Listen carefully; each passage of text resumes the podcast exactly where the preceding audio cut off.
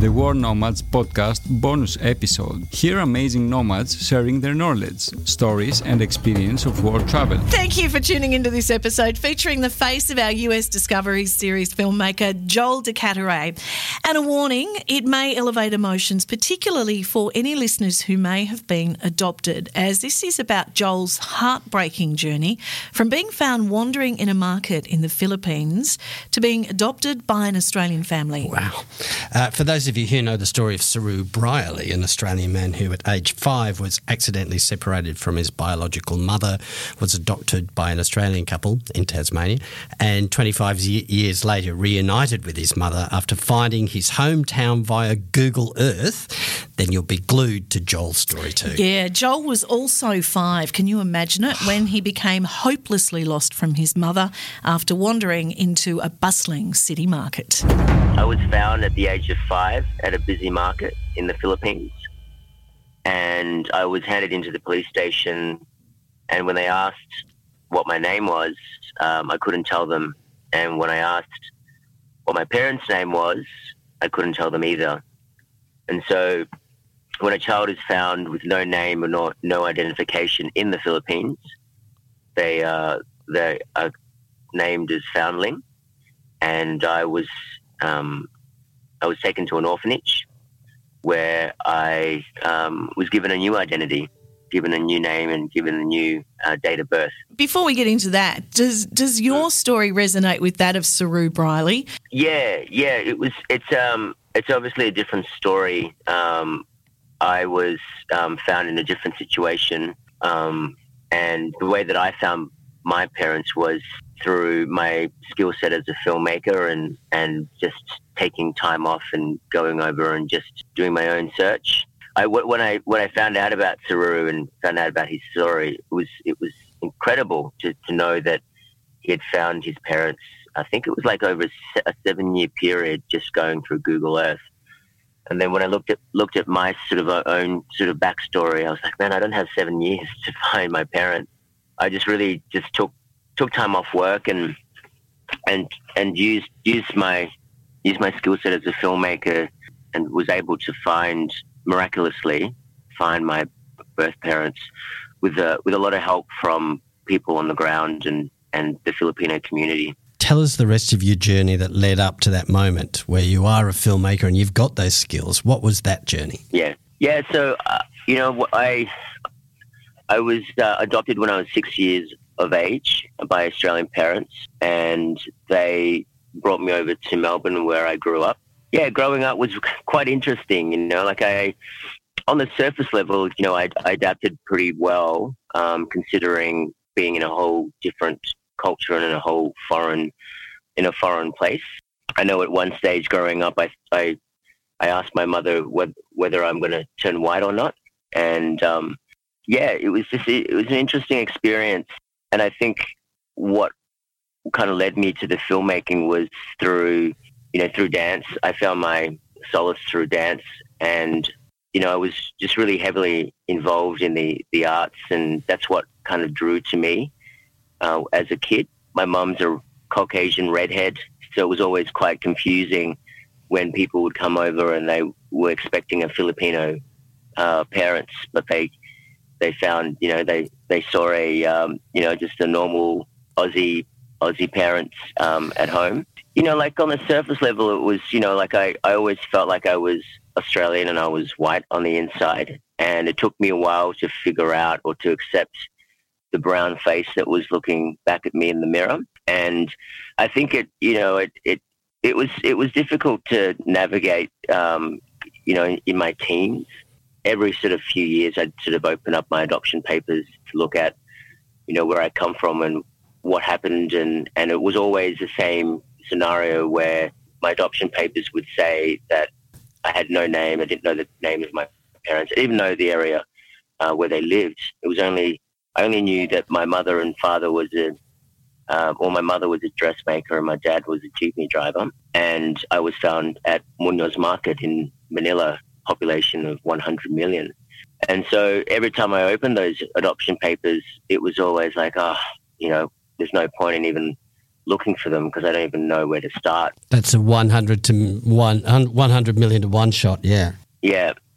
And then, you know, like it's, you know, I, I guess the, you know, what, what, what, what a lot of people don't talk about um, being adopted is just some of the, uh, I guess some of the relationship issues that you have. Um, you know, like it's, it's, it's hard to feel safe in relationships because you, you always feel like there's at some point someone's going to leave you and you know it's, it's all kind of like like the like later in my you know in my late 20s in my 30s that was quite a sort of a, a pattern that I was going through and I think when I was you know when I was 35 I um it was this sort of pattern that was constantly repeating and I wasn't really able to you know fully be vulnerable with someone and and fully let them in and and it was only when I went to Thailand and I was shooting a documentary series for a charity over there called Hands Across the Water. I had this um, really, really profound uh, interaction with an orphan boy, and we were telling stories around this charity that did a lot of work with orphans. And that's that brief interaction that I had with him while I was while he was reading a, a book in English and we kind of spent some time together and he just reminded me of, of myself and he kind of reminded me about, you know, going back and and going back to my own orphanage and and that's when it kind of really started and that's when the I sort of the idea of like oh may, maybe maybe I should go back maybe I should go back to my orphanage and meet meet the orphans and just reconnect with my culture and, and it was never really you know straight away going back to find my parents, it was I knew it was impossible. So I just went back, back there with the the notion of trying to reconnect with my Filipino roots and uh, reconnect with my my orphanage. And and then when I got over there, it all kind of yeah, it all just snowballed. So you decided that you would visit the reception centre for children, the RSCC, which is the orphanage that you were um, found at. Well, and you weren't yeah. taken there. You were taken by a taxi driver who found you to a police yeah. station, which wasn't the yeah. right environment for you. So they took you to the orphanage. Mm-hmm. And okay, so you went back there as a grown up. Yeah. So it. Um, yeah. I mean, I, I, went. I went back to the orphanage, and I, you know, I, I met the. I met met the kids there, and it was a very different experience when I went back when I was eighteen. This time, it, what I think one thing that that that I really noticed was that a lot of the kids weren't just Filipino. There were there were a lot of um, mixed races there, so half Filipino, half um, African, or half uh, Filipino, half.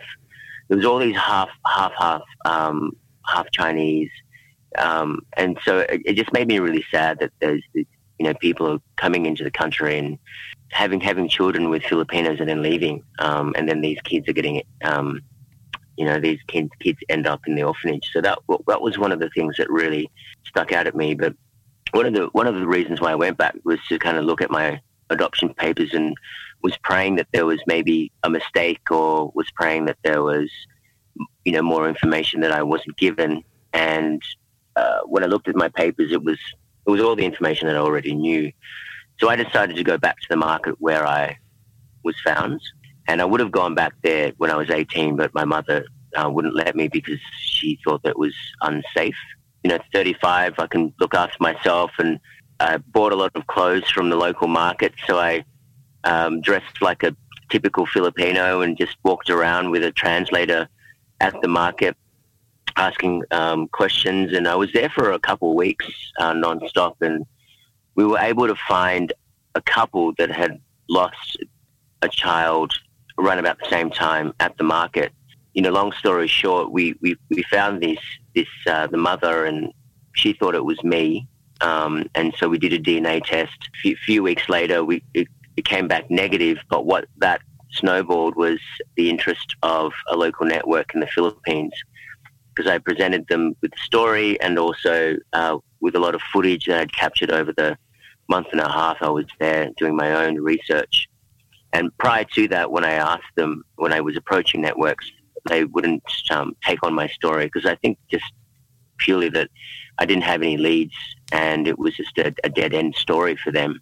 But uh, after the after I found this couple, they decided to help me, and and they saw that I was a filmmaker, and uh, I had shot a lot of my own footage and was making my own documentary about it. And they published the the, the first episode um, on GMA for a show called Jessica Soho. And after that first episode released, someone uh, who was originally living in the house that I walked off from saw my story in Japan on cable and contacted me in the network and said that that's Joel. Um, that's that's how you say it in the Philippines, Joel. Right.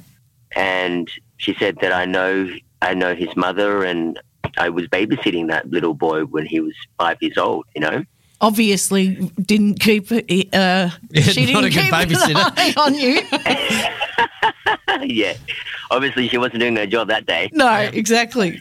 Yeah. So, um, and that was sort of when I started. uh, That's when I started to find out what the story was because, you know, my my own version of what I remember was that I woke up and my mother was missing, so I went to look for her, and that's how I walked off from the house and.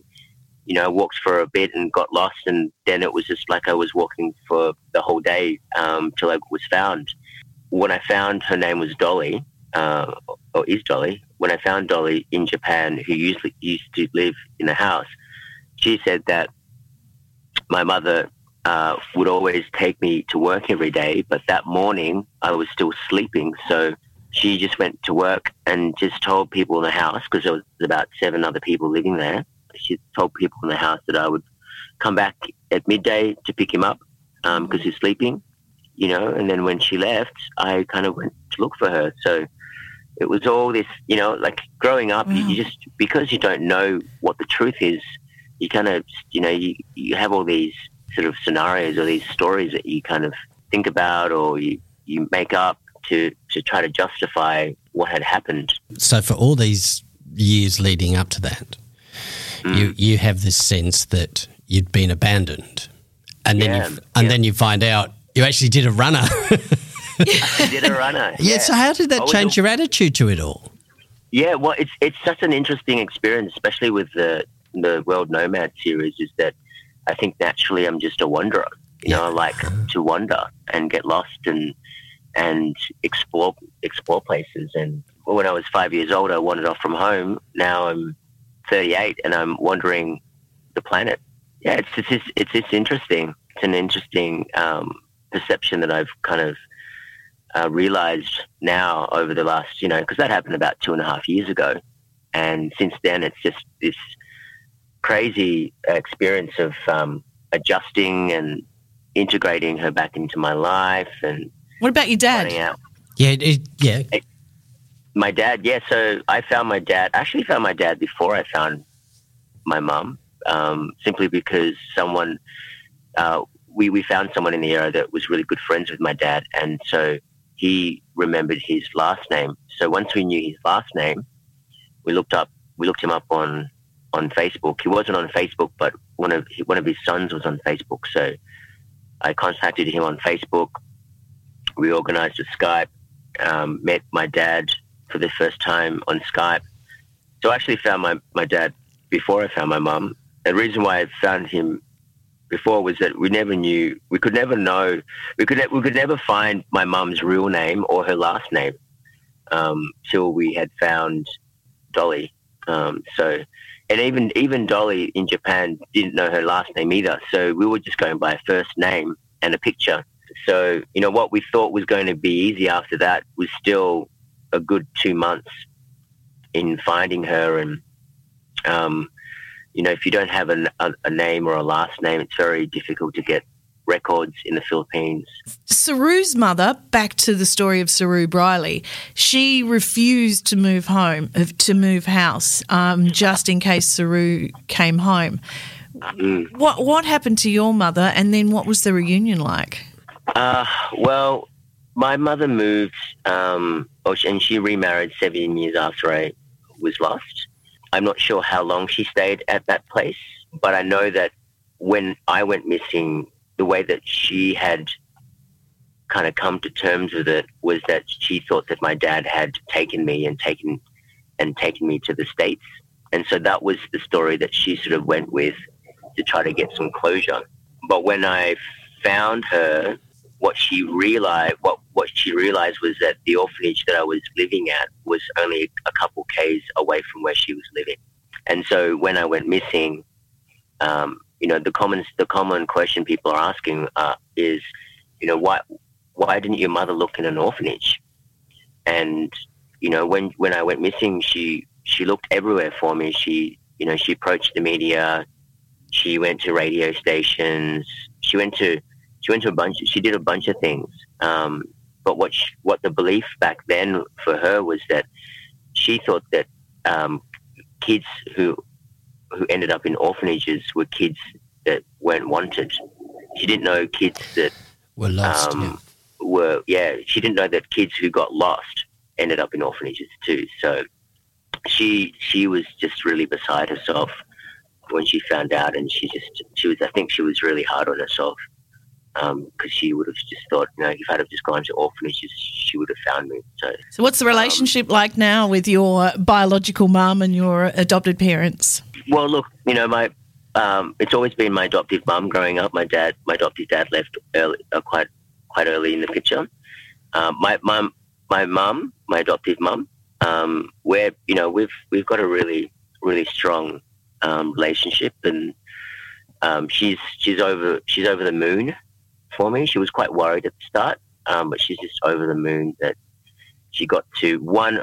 One, she, I got to find her, and two, she got to meet her. Um, so I took her back to the Philippines, and we had a um, a mother two mother reunion thing on um, on 60 Minutes, um, which is online. And you know, look, my my mum, my mum's been to my biological mum, which I call Ma. Um, her name's Herminia. To be to be really honest, we've had a we've had our ups and downs you know, it's not a it's not a fairy tale ending that people think it is. It's like once you find your birth parents, then the journey just begun around, you know, integrating into into your life and how that works and, and the, the cultural differences, navigating around the cultural differences, it's really challenging. But overall, like, you know, like I brought my biological mum to Australia and she's seen my life. I remember when she was staying at my house, I just I just couldn't believe that my biological mum was just in the next room, just you know, after 30 years of gone, you know, of separation, that she's now back in my life, and you know, we have our we have the same humor, um, we have the same laugh, we we look, you know, like I look a lot a lot like my mum, and um, you know, there's there's certain things that she said to me that like that that just hasn't changed, you know. So it's just really, it's just really grounding for me to have known that and can kind of get that complete in in my past. And now there's a new journey of, you know, um, figuring it all out, um, and also helping other people find their, you know, their cultural roots or help other people find their their identity through my experience of finding my own um, my own roots. So yeah, it's it's been an uh, incredible experience. I, I, think I'm feeling a little bit cheated right now because I think we've just skipped over the bit, and I'm looking for a fairy tale here. The first right, time, right. the first yeah. time you met your biological mum, when you met Mart. Yeah, look, look, I I always try to, I always the thing is, I always try to get people to understand that it's it's not a fairy tale ending. It, it, there's no ending that happens when you find your birth parents. Um, it's it's overwhelming. It's uh, it's awkward when I first met my mother. Um, she wasn't what I expected or what I had in my head. Um, but you know, to be held by a mother after thirty years, that's just that's a that means that means the world for someone like me who have lost who's who lost their parents when I was a kid. To see pictures of myself before I was five years old is also something that is quite um, quite moving for me. And I also didn't know my real date of birth. When I was growing up, the, the date of birth that was given to me, 4th of August, which was the official date where I was um, officially classified as abandoned and eligible for adoption. So when I found my ma, I found out where I was baptized and I found out the hospital that I was um, born in. And so getting my real date of birth, 10th of November 1981, is something that for many people who are in my situation um, can really relate to as far as that's a that's a real cornerstone of understanding who you are and where you come from.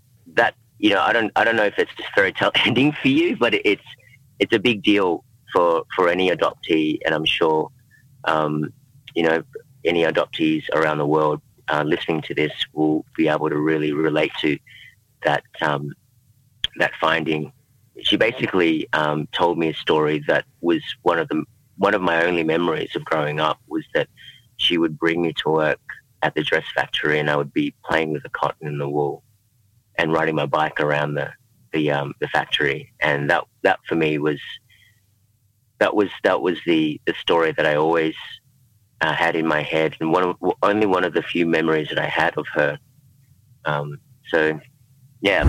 Well, Joel aims to use his story to bring awareness to adoption and is making a documentary he says he hopes will motivate others to write the blank pages of their own narrative. But how amazing, isn't it? Is it to speak to JD uh, and like it, it's not a Hollywood movie; it's real. It's it's real. Like Saroo, it is absolutely real. And look, as Joel says, he'll now forever wander the planet. And good luck to him because there's lots to explore and a lot to love. Yeah, you can get the World Nomads podcast from wherever you get your favourite podcasts. Subscribe, rate, share. We like you to tell your friends about us because that's how we all share the love. Yeah, all right. And don't forget, we've got our own Facebook page now as well, the World Nomads podcast on Facebook. We can uh, we all have a chat with each other, which would be quite nice. It would.